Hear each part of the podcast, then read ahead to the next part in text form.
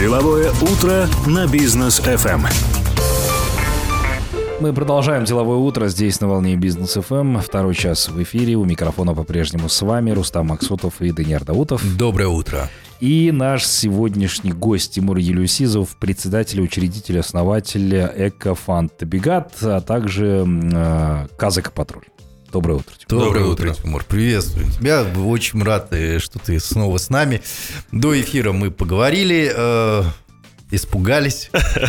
Да нет, пугаться Теперь... на самом деле нечего. Тут, тут есть чего пугаться. Это наша реальность, это, ее надо принимать. Это страшно. Вот те темы, которые мы сегодня будем обсуждать. Сразу же с новостей начнем. В Алматы 22 мая, то есть получается накануне, из-за обильных осадков зафиксировано 5 подтоплений. На местах работают коммунальные службы, Tengri News пишет. Э, куча техники, куча людей там работает сейчас. Огромные деньги, естественно, это все уделяются. Вот, э, дежурство установили и так далее. А, ну, вот раньше же такого, вот всегда, да, вот эта фраза, раньше же такого не было. Ну, на самом деле это всегда было. Э, я вот еще вчера, кстати, ехал по микрорайонам. Какой микрорайон? Восьмой я заезжал. Угу. Ну, там реально, там, как всегда у нас там в микрорайонах, да, по асфальту, там Венеция.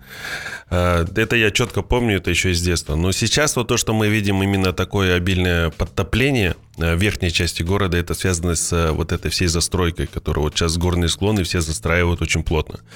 А это, в первую очередь, это как сказать, влагосборники. Почему? Потому что это все эти площади, это крыши, приусадебные участки, дороги, это все угу. то, что не впитывается, и оно просто вот разгоняется. У нас нету там, в первую очередь, водоотвода, вторую очередь у нас нет ливневки там, и это все течет по дороге, да, тем более мы сейчас видим вот эти все стройки, почему у нас там вот, ну, по сути, в городе вода э, стекает чистая, а там угу. она вся глинистая мы, опять же, указываем на то, что здесь плавуны. Ну, есть такая, как сказать, э, глинистые склоны. Угу. И вот эта вся глина смывается, смывается, она идет по асфальту, вот это все, все, все, все идет в, в город. И за счет того, что вот эти объемные площади именно плоских поверхностей, они и разгоняют эту воду с такой скоростью, что вот те ниже на Альфа-Раби, которые раки стоят, они просто тупо не справляются. Окей, но вот э, тоже недавний дождь, который буквально сколько там, неделю, пару недель назад был, да, когда затопило на Альфа, Альфа-Раби затопило, мы тоже... Но в этот раз тоже так же было. И в этот раз тоже Альфа, я просто не проезжал там. А, э, подземный переход возле Есентая затопило до крыши полностью – ну вот система водоотвода там, в принципе, она не срабатывает. Опять же, первая проблема еще... А она там вообще есть, эта система? Она есть, она предусмотрена, но она не рассчитана на такой объем воды. Почему? Потому что, ну, в принципе, они не сталкивались тогда, когда строили там подземный переход э, в таком месте. Угу. Э, там, тем более, рядом речка Синтай, куда можно было делать нормальный водоотвод и сброс, в принципе, в реку. Ну, это естественный, как бы сказать, такой процесс. Но в первую очередь мы же еще не должны э, учитывать... Э, отношение людей к этому всему. Вот у нас же как? У нас нету урн по улице. У нас же как? Люди теперь за место урн принимают урны, это арки. Скидывают туда мусор, идет там бычок кинул. Бычок за бычком бутылка, за бутылкой пакет и куча и вот всего этого мусора. А он забивает просто вот эти все вот, а, получается, коллектора, и вода встает. А встает, чтобы там прочистить, это надо там, ну, условно, уже быть подводником, да, с аквалангом, опускаться туда и очищать вот эти вот именно моменты. Те помпы, мотопомпы, которые есть сейчас, э, приобретены тоже, опять же, за большие деньги. Но их просто тупо сейчас не хватает именно вот в таких э, чрезвычайных ситуациях.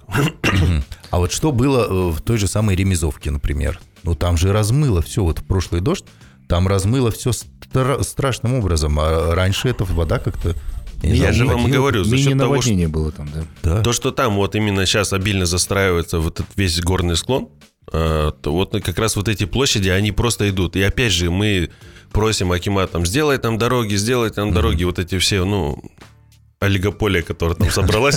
Потому что, ну, сами знаем, участок не так дешево стоит. И они требуют, Акимат выделяет деньги, Маслихат это, как всегда, пропускает, mm-hmm. даже закрытыми глазами. Как правило, чаще всего большая часть депутатов даже не вникает в суть вопроса. Выделяют деньги. Разрабатывается проект на скорую руку, э, не предусматривает ливневые системы, не предусматривает вторичные системы. Ну и опять же там за счет демпинга и э, предполагаемых откатов мы получаем очень низкокачественные, как бы сказать, покрытие что самого асфальта, что касательно ливневой системы. Ее mm-hmm. просто там нету. Там маленькие лоточки ставят на, ну, условно, там, представьте, 6 километров там, условно, дорога, а рычаг там должен справляться всего там на 50 метров дороги, да, там неглубокие рыки, mm, да, да, условно, они не, просто не справятся с этим объемом воды, который будет идти по этой дороге. Слушай, ну горные склоны активно застраиваются, и вот мы были свидетелями, да, страшной трагедии в Текили, которая произошла. Да, пятилетняя, пятилетняя девочка погибла. А, там тоже же горы застроили, а потом вот этот весь поток, просто все, что там было на своем пути, все. Ну вот мы как раз вот сейчас я вот напишу письмо президенту о том, что нужно внести э, запрет, полный запрет на застройку гор. Почему? Я могу объяснить. Потому что у нас большая часть гор это, как сказать, рыхлые грунты, да, там у нас условно 50 метров там глина, да. И представьте, вот этот пас, он может в любой момент съехать, и ты даже не узнаешь, когда он поедет.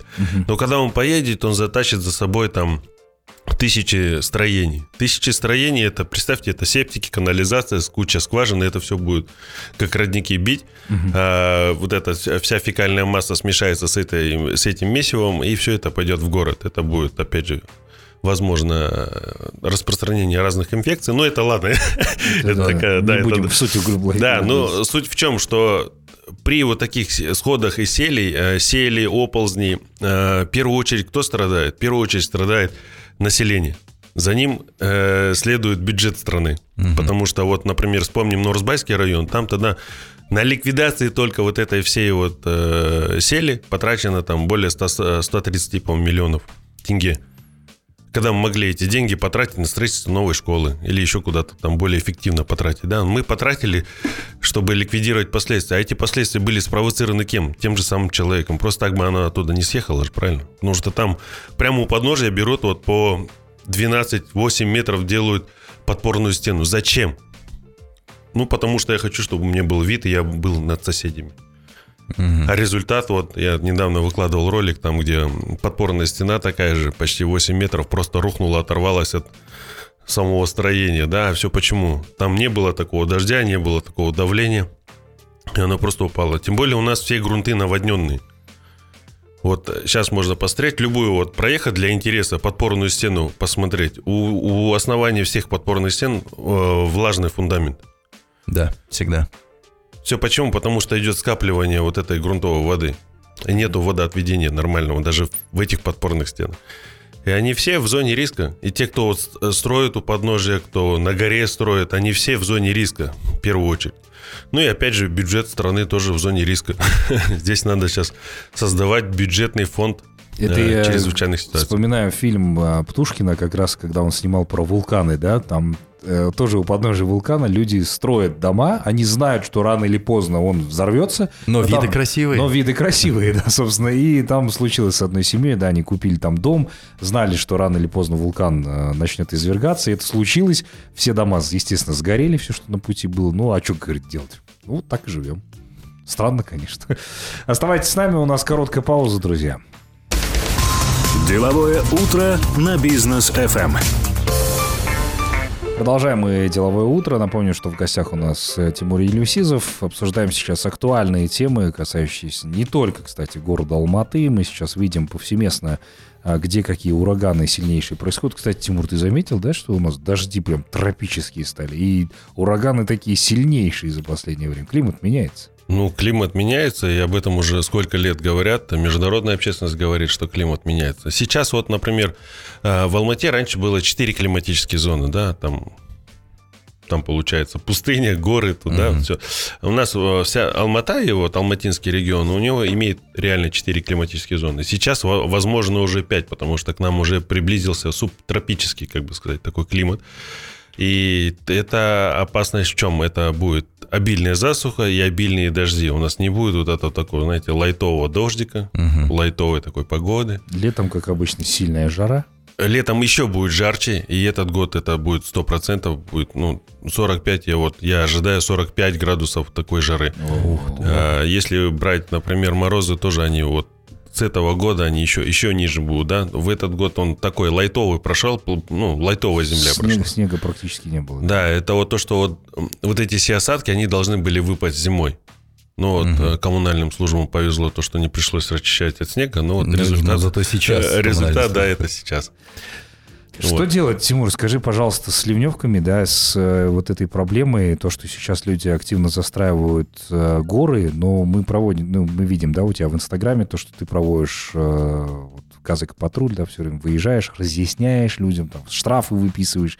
Ну, я штраф не выписываю. Нет, ну, люди, которые с тобой ездят, они там чаще всего выписывают. Ну, скажи, пожалуйста, к каким результатам это приводит? На первую очередь, э, смотрите, казака патруль это общественная организация, которая занимается э, изучением вопросов именно связанных с экологией э, с использованием природопользования, ну, ну, как сказать, природопользования, mm-hmm. да, мы смотрим, изучаем проблему. Вот сейчас, вот смотрите, вот, э, что мы выявили, да, например, по неисправному автотранспорту мы дали предложение, потому что мы сами изучили этот весь вопрос и дали конкретные отдельные результаты к действию, ну, рекомендации к действию. Э, также вот э, мы вносим поправки в законодательство, да, э, мы также являемся, получается, экспертной группой при Мажилисе парламенте, при составлении, вот мы участвовали, участвуем до сих пор в закон о растительном мире, поправки в КОАП, Уголовный кодекс в области экологии. Также мы являемся, этот, как же его там зовут-то? Ну, тоже еще один закон там разрабатывался по УПТ. И вот сейчас вот даже вот, кстати, вот э, что я хотел сказать. Вот э, недавно я был в горах, э, делали экспертизу наших гор в области именно развития туризма, mm-hmm. да, в особо охраняемых территориях. Я вот посетил Джунгар Алатау, посетил Кольсай, ну, хорошо знаю Илья Алатауский нацпарк. Большая проблема в ну, вот, природопользователей. Это те, кто вот э, берут землю в аренду на 49 лет и потом там устраивают полный беспредел.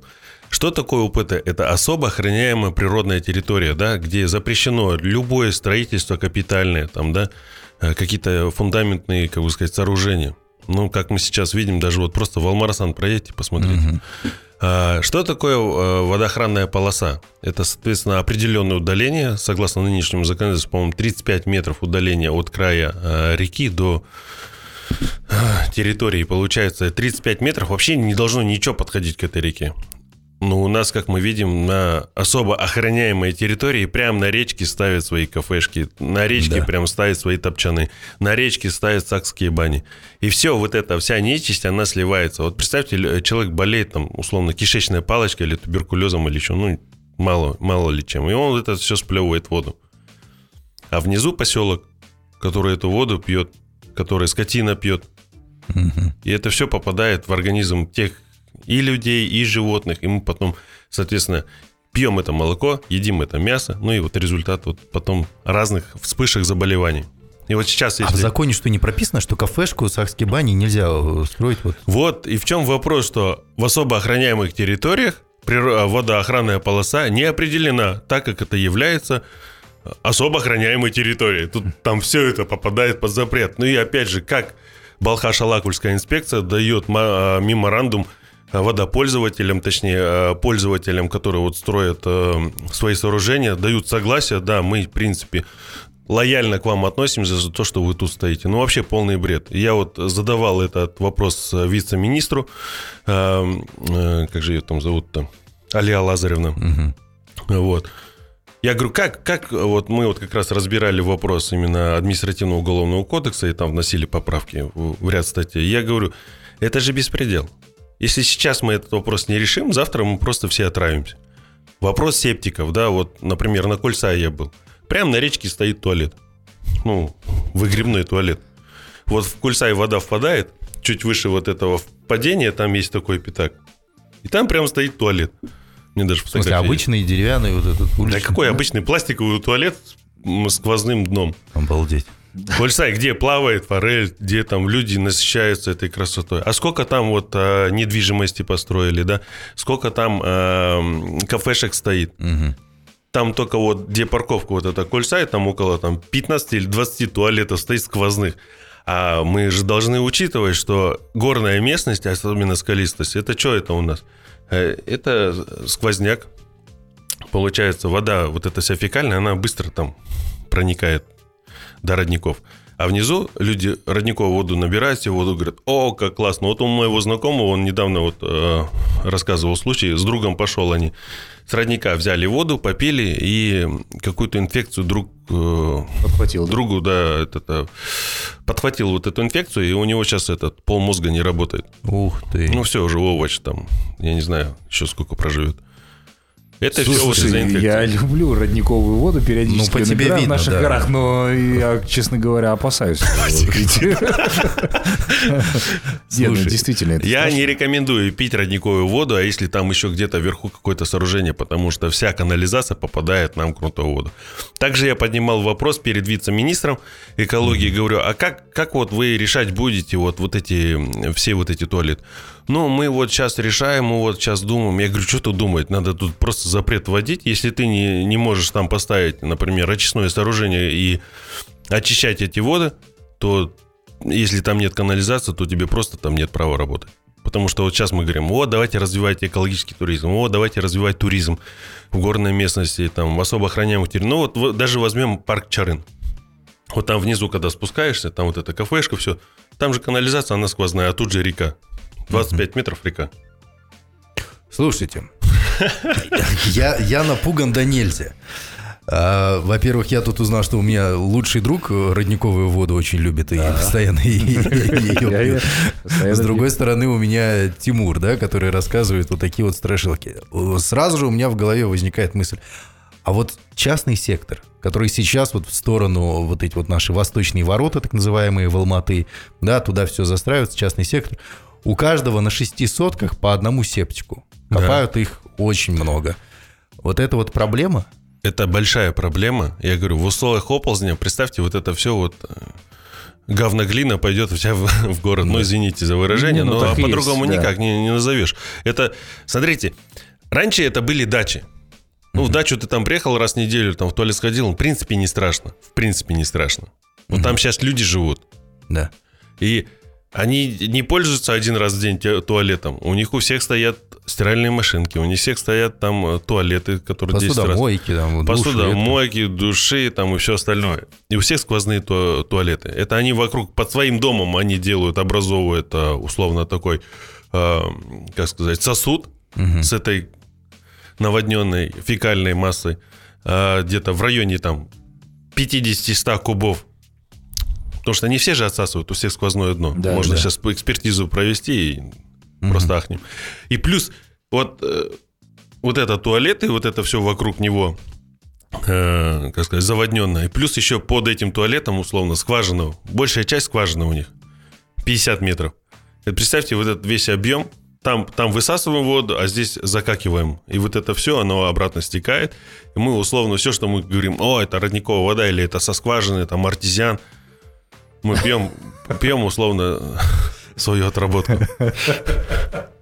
А в условиях сели просто вот этот пласт земли вот на уровне 70 метров, он просто оторвется. 70 метров земли может оторваться. Да. Ну вот представьте, гора там, например, там, да любая гора, и вот в глубину 70 метров, и вот этот весь кусок может так оторваться, съехать вниз. Вот как был, кстати, вот на Кольцаях кто был? Я был, да. Вот ты же там, помнишь, в 18 году сошел оползень. Да. Какой объем там? Вот представь, вот хотя бы вот этот объем перенести, смоделировать на Алмате, сколько сот домов и повредится, сколько этот, э, электропроводки, водоснабжения, дороги. Просто это все, это вот так съедет. Это сколько миллиардов тенге потом будет из бюджета выделяться на ликвидацию этих последствий. Хорошо, сейчас что сделать? Вот чтобы вот э, гора вот эта вот не съехала, чтобы септики эти все не вынесла в частных секторах. Э, Во-первых, э, Даниэра больше волнует септик. Он сильно переживает за эту тему. Нет, нет, я... Я люблю чистый воздух. И воду. И воду. Да. ну, вот как раз представь, вот это все снесет, и сколько деревьев погибнет. Чистый воздух. Да, который абсорбирует на себе вот эти все тяжелые металлы, которым мы дышим. Да. Проблема большая, и даже сейчас, вот даже вот, ладно, отойдем от этой грустной темы, перейдем на другую грустную тему. Это вот, например, наши деревья сухие. Да. Видели, да, в городе сколько? Да. А вот в Алматинской области кто-нибудь по трассе обращал внимание, сколько карагачевых лесозащит погибло? Я вот буквально недавно на днях ездил в микрорайон Алатау. шикарный наш микрорайон, который возле Института ядерной физики находится. В самом микрорайоне все шикарно, но до него, когда ты едешь по трассе, там вот прям зеленое-зеленое, сухое. Знаешь, вот едешь там одно, на одну, на три зеленых одно сухое дерево. Да, и это, это большая проблема. Это экологическая катастрофа. А я вам скажу больше. Вот, например, если едешь в сторону, например, того же самого Кольца и Чарына, когда с трассы бетонки сворачиваешь, едешь, э, не помню, как поселок называется, дальше Челика. Все, там просто вот так вот массив весь высох.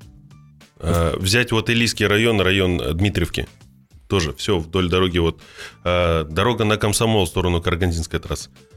Все вот эти лесозащиты, они специально делались для того, чтобы в э, тяжелый, там, например, буран, снежную бурю не заметала дорогу mm-hmm. как бы удерживало такое. Плюс тому не было э, выветривания почвы, есть такое тоже понятие. Они вот спахали, и вот этот весь плодородный слой обычно от ветра вздувало. И для этого высаживались эти лесополосы. Сейчас эти все лесополосы сухие. Это большая экологическая катастрофа, да?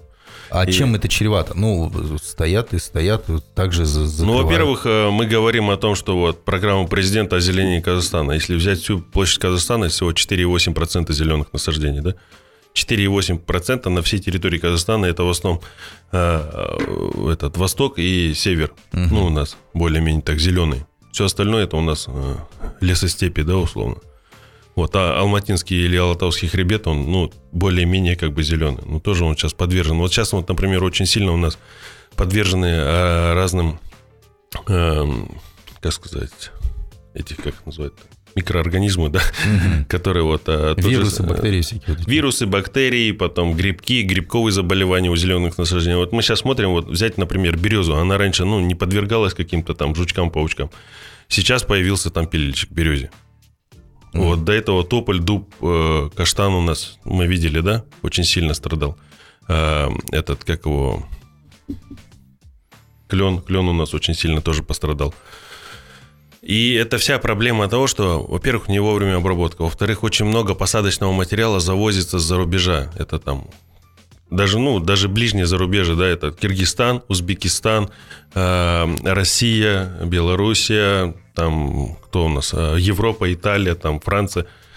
Оттуда везется посадочный материал, и санитарный контроль, ну, оставляет желать лучшего. Вот, например, дубовый пилильщик, он был завезенный. Завезенный, mm-hmm. опять же, с Европы. Э, взять, например, э, тополинный пилильщик, он тоже завезенный. Плюс они еще мутированы так, что наши вот пестициды, гермициды, которыми обрабатывают по ночам, когда они люди говорят, уже, да? такое, ну, по сути, уже, да, это уже как борьба просто с ветряными мельницами, можно так сказать. Окей, хорошо. А какой орган за все это отвечает у нас в Казахстане, в, в Алматы в частности? Это же не, не, не так, что куда смотрит Акимат. А кто-то должен Ну, куда да? смотрит Акимат в первую а. очередь? Это же исполнительный орган управления зеленой экономики. Они должны следить и за ливневой канализацией, угу. Это, это коллектора, рычная система, это все вот в их управлении, например. По мусору тоже раньше они смотрели, сейчас это ЖКП. ЖКП, да, такое название? Жилищно-коммунальной политики управления. Сейчас это они отвечают за мусор. А потом кто у нас? Вот по обрезке и вообще санитарному состоянию деревьев, это тоже занимается вопросами на управление зеленой экономики, да, но сейчас они как управление природопользованием. Очень много экологических вопросов зациклено в одном управлении. А, ну, что бы я сделал в первую очередь? А, повысил квалификацию тех сотрудников, которые там работают. А, дополнительное образование опыт. Плюс у нас вот что касается озеленения, они отдают это на тендер частным компаниям. Но не все частные компании имеют определенный опыт, количество оборудования, э, знаний элементарных, даже просто по обрезке. У нас пилит, а вот эту ветку можно убрать, она мешает. А как она скажется потом на этом дереве, никто не думает. Угу. Вот, поэтому здесь вот вопрос. Вот падение деревьев в условиях вот этих чрезвычайных ситуаций. Это же тоже можно было предотвратить. Очень много деревьев. А дерево просто так сразу не берет, не падает. Ну, оно да. Она, она прежде чем упадет, она 10 раз предупредит там ветка отломится, там вот ну, даже мы можем любое дерево посмотреть, как у нее ветки отсыхают. Отсыхает тогда, когда уже идет сильная нагрузка на одну сторону. Она раз, нагрузка пошла, дерево, раз ветку это, ну, отсохла ее, и она mm-hmm. сама падает. Хотя ее нужно, ну, отстригать. Есть еще понятие, например, понижающая обрезка. У нас ее вообще нету понятия такого, понижающая обрезка. Там, у нас сразу глупо, тупо топирование. Угу. Топирование это прямой скос, один ствол остается, он, конечно, высыхать будет. Сплошные расстройства. я не Да не расстройство, нет, просто нужно сейчас Нет, этот вот- вопрос вот- вот брать под контроль. Вот даже уже- строительство парков, это вообще отдельная Вот, песня. вот, вот про строительство парков поговорим. После, да, после, После паузы рекламы. оставайтесь с нами.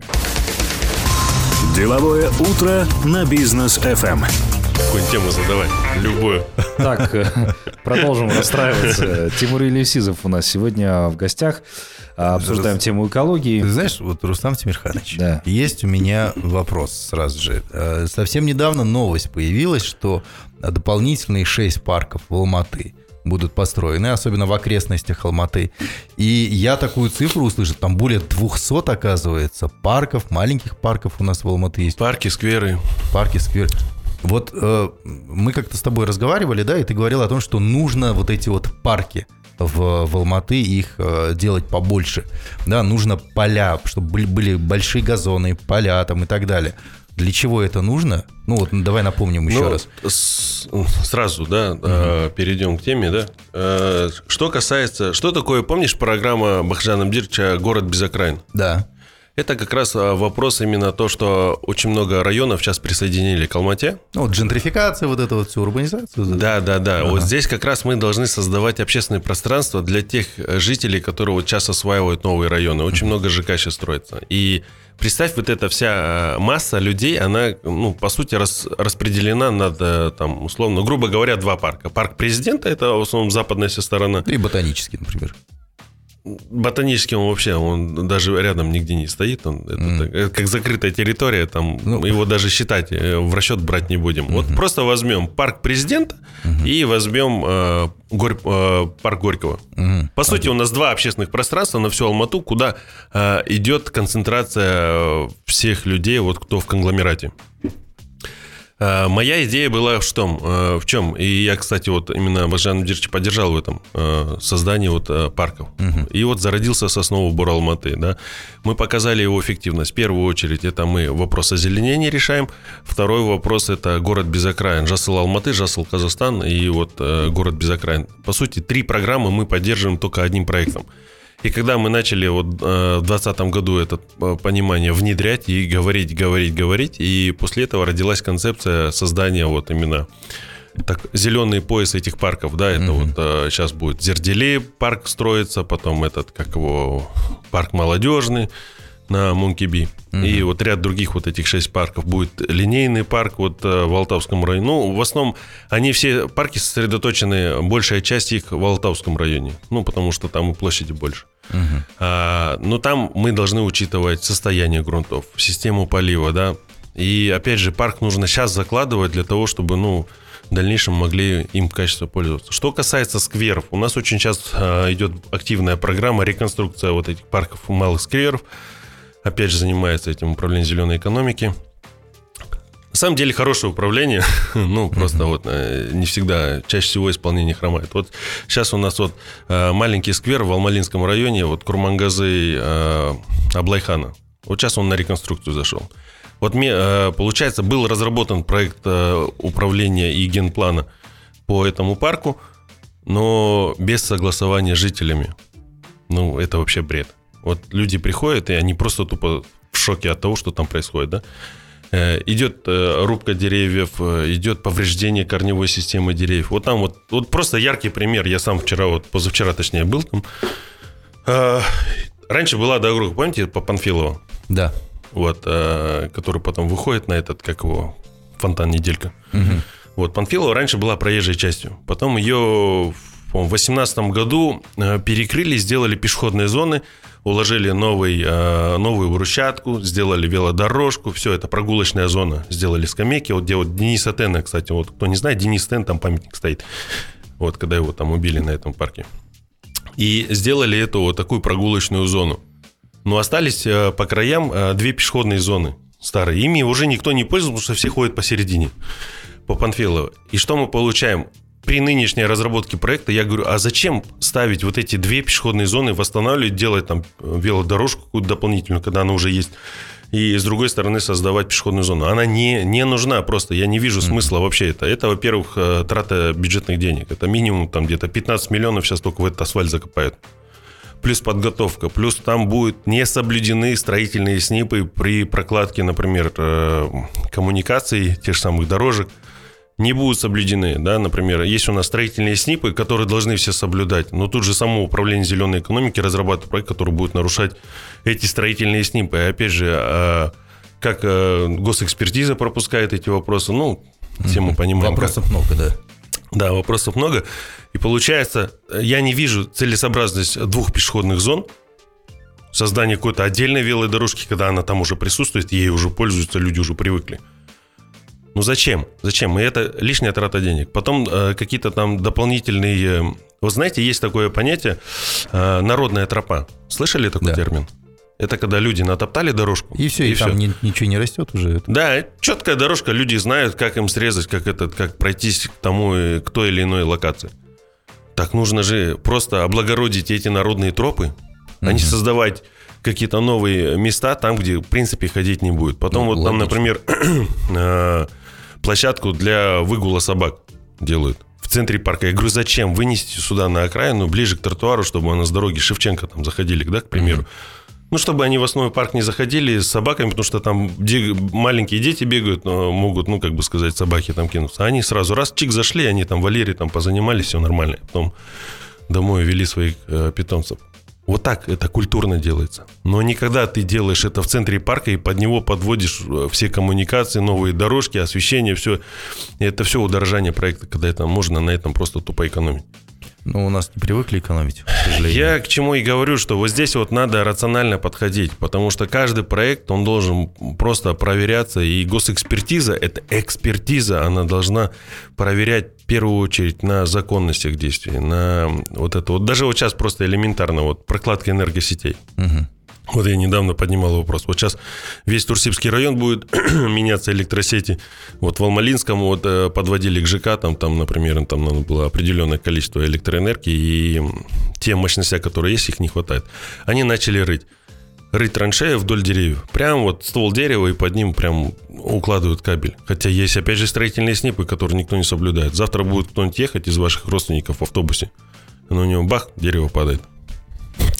Ну, к примеру, не, не, не дай конечно. Да. Но я к чему говорю, что такие случаи уже есть, они даже э, зафиксированы неоднократно, да, даже у меня вот на странице это можно увидеть. Проблема в том, то, что архитектура дает коридор, госэкспертиза это пропускает, они смотрят проект, разрабатывают проект в рамках этого коридора, который дали вот, вот в этих э, границах ты должен проложить кабель. А то, что там стоят деревья, и эти деревья в сторону там дороги смотрят или не смотрят, или в сторону пешеходной, вообще никак не учитывается. Я говорю, тогда вы, вы... Он говорит, а какой выход? Я говорю, ну сносите тогда эти деревья, убирайте их с этой, как бы сказать, линии, потому что вы с одной стороны все корни отрезали. Завтра они будут падать, кто будет виноват? Акимат. Так. Да, логика, здра, здравый смысл, собственно, покинули чат, как говорится. Так, э, ну что ж, Тимур, спасибо большое за то, что пришел. Э, ну, прям... конечно, меня простите за то, что тогда. Это, это негатив, это реальность. Это реальность наших дней. И здесь нужно в первую очередь задуматься о том, что, что мы оставим своим детям. Я каждый раз это говорю. Мы должны думать о том, что мы оставим своим детям. Сразу вопрос. Предприниматели подключаются к решению этих проблем? Задумываются вообще Неохотно, о том, что... Там, там вопрос экологии стоит на самом последнем месте. А, есть у нас э, ряд, так скажу, ну, где-то в пятерку у меня есть э, компании, которые, ну, как-то более-менее задумываются об экологии, где-то как-то ее поддерживают, да. А, ну, вот даже, например, вот возьмем нашего вот предпринимателя Сарымбек Тау. Очень много, мною уважаемый человек, человек, который действительно много делает и благотворительных вещей, Э, развивает туризм и ряд других вещей.